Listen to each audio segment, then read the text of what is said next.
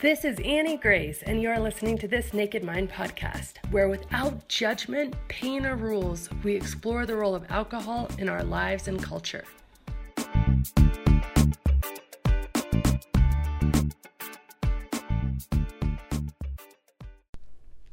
Hi, friends, this is Annie Grace, author of This Naked Mind Answering Questions, and today we have a question from Mark in the UK. And Mark asked, Does alcohol make you happy?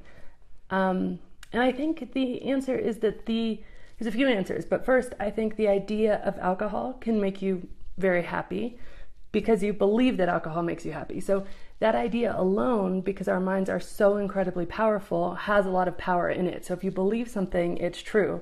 There's a saying, um, you can or you can't. It's just up to you whether you can or you can't. What you say to yourself becomes really true. So if you have this deep ingrained belief that alcohol makes you happy, that's sort of half the battle. And I do think that the reality behind that is that drinking creates this sort of sense of expectation. So you have an expectation for your mood to change. If you are having a bad day, you expect it to get better. You have an expectation for release. You have an expectation for whatever you're dealing with to somehow dissolve into a bottle or for you to loosen up and, and become happy. And so when you drink, this does in some ways happen because the primary effect of alcohol is on two neurotransmitters, so glutamate and GABA. And although they're very different neurotransmitters, alcohol's effect on each has similarities. And the similarities are that they slow down your brain activity. They slow down your ability for your senses, um, you know, your sense of feel to register in your brain.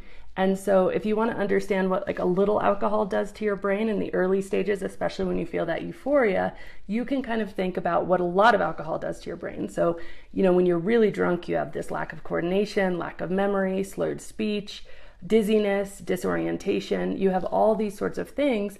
And if you just back that up, that's what's happening at the early stages as well. Your brain's ability to react to things, to um, have these types of reactions is slowing down and your brain's thought process is slowing down. And so if you were having a hard day or stressed out and this happens, this can definitely masquerade as happiness because all of the sudden the thoughts you are having are no longer as powerful and as present. And I think another thing that alcohol does is it can bring you into the present moment in a way that, again, takes your thoughts. And when your thoughts diminish, you can be more in the present moment. And that's a very uh, quick thing that happens with alcohol. It lasts for like 15, 20 minutes and then you get kind of out of it. But the reality of being in the present moment is that you stop worrying about what's happening in the past and you stop worrying about what's happening in the future.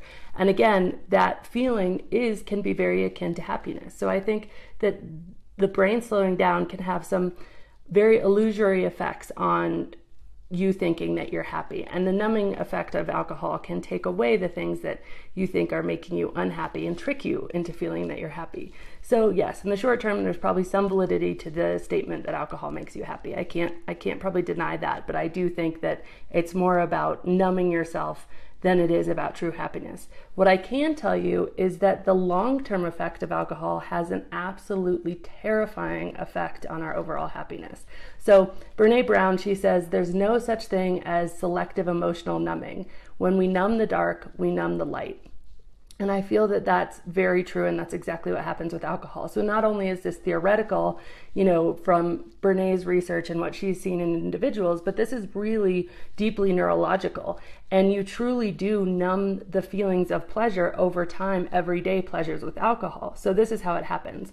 When you drink, you know, you get this sense of euphoria, and your body's intention is to maintain homeostasis. So, in all things, whether it's the temperature of your body or your emotional mood, it wants to bring yourself back into balance. And alcohol and all addictive drugs, they kind of skyrocket um, some of your neurotransmitters inside your brain and short circuit your pleasure circuit. So you have this illusion of pleasure, but really your body is trying to bring that back down because your body can't operate with that artificial stimulation. And it's just not good for your brain. And so your brain says, okay, well, that's not okay. So I'm going to try to bring it back down. And this is a big reason that you have tolerance. And what tolerance is, is you need more, of course, to feel the same amount of stimulation you are feeling. and tolerance, what it actually is, one of the things that's happening is your brain is releasing a counter chemical. That counter chemical is called dynorphin. And what dynorphin does is it turns down the pleasure felt and perceived by your brain. So it turns down those pleasure centers.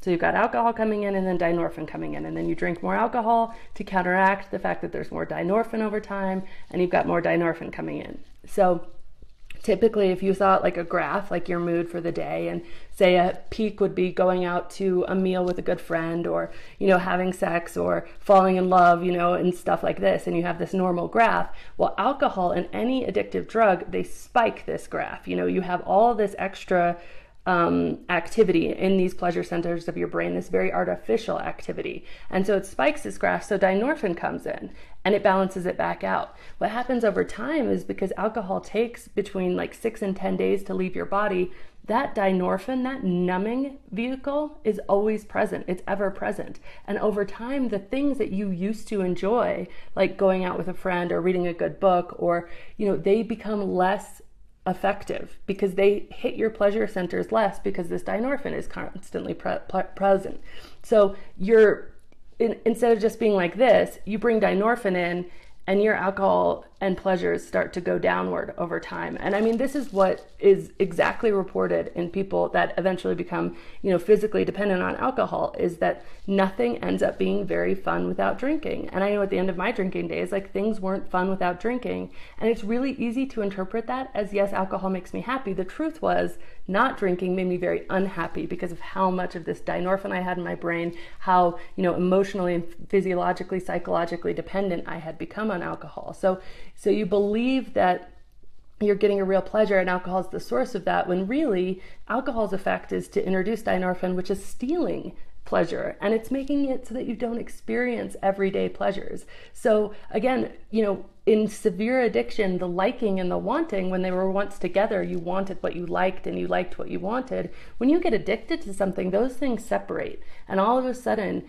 you want desperately what you don't actually like. And again, this is what people in late stage, you know, drinking addiction report is that not only do normal things not register on the pleasure scale, alcohol is the only thing that makes them happy. And eventually, over time, alcohol can't even make them happy because the wanting and the liking have gone. Their tolerance is so high that they're not even getting anything out of it, but the wanting and the craving and that's due to the dopamine in your system is so strong that you desperately want something you don't even like. Um, the good news is that most of us haven't hit that stage. You know, most of us are at the early stages of some pleasures are becoming numbed because of drinking. We're starting to wonder, you know, why things aren't as fun without drinking. And the truth is, why things aren't as fun without drinking, blame it on the drinking. It's the drinking's fault. If you take the drinking away over time, everything gets more fun and your normal pleasure response that you had when you were a kid that you had before you stopped drinking comes back. It's a beautiful thing. It's a really beautiful thing. Um, so I think that when you know, the good news is that most of us haven't reached that point. And if we just start to treat it mindfully with caution, knowing that this happens, knowing that although all the billboards and advertisements are saying this is joy juice, knowing that actually in your brain it can steal daily pleasure from you i think just knowing that is is really empowering and can help you make you know better personal decisions about what you really want in your life and my final thought is that you know no matter what that illusion is of joy and happiness that alcohol can bring in the short term it can't hold a candle to the true joy and true happiness that you can have from true pleasures over time. So it is a very artificial stimulation, and um, and so that is my answer. Thank you, Mark, for the question. I appreciate it. Again, Annie Grace, author of This Naked Mind. Please post questions below. I'll keep answering them, and have a wonderful day. This has been Annie Grace with This Naked Mind podcast. Thank you so much for listening. You can learn more at thisnakedmind.com. And please remember to rate, review, and subscribe as it really helps us spread the word.